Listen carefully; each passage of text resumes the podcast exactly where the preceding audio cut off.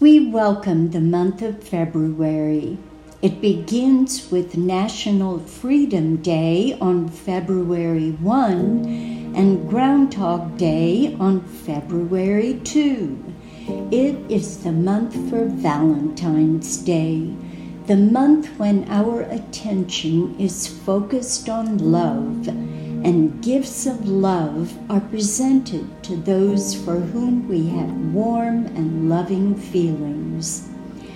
It is the month we celebrate President's Day and have many warm and patriotic thoughts for our beloved country. I recently read thoughts about the story of Saint Valentine Perhaps it is best understood from the poem Helen Steiner Rice wrote that describes what the real meaning of this special day signifies. The story of St. Valentine is a legend, it is true, but legends are delightful and very lovely too.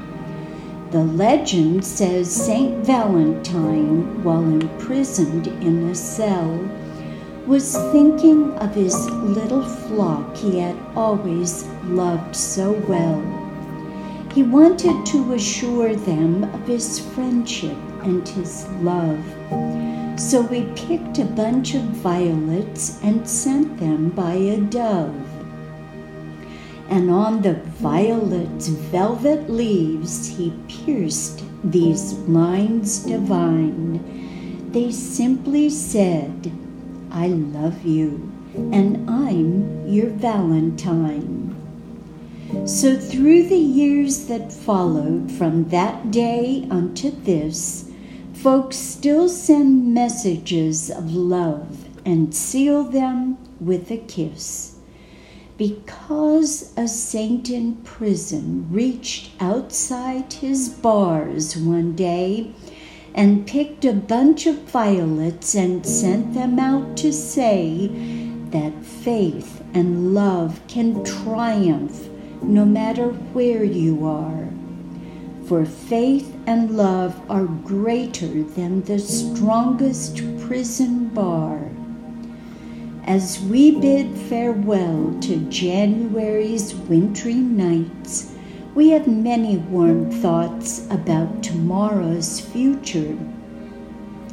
I like what Abraham Lincoln once said the best thinking about the future is that it comes one day at a time. More warm thoughts. Lord, Make me an instrument of thy peace.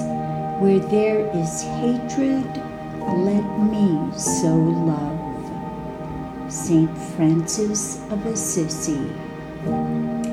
There is one word that stands out, and that is respect.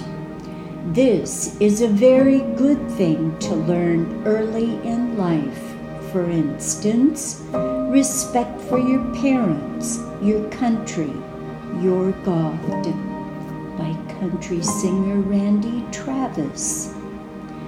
Be the sunshine of God's love to your parents, friends, and neighbors.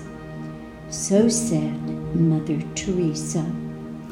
May we have many warm thoughts in this month of February.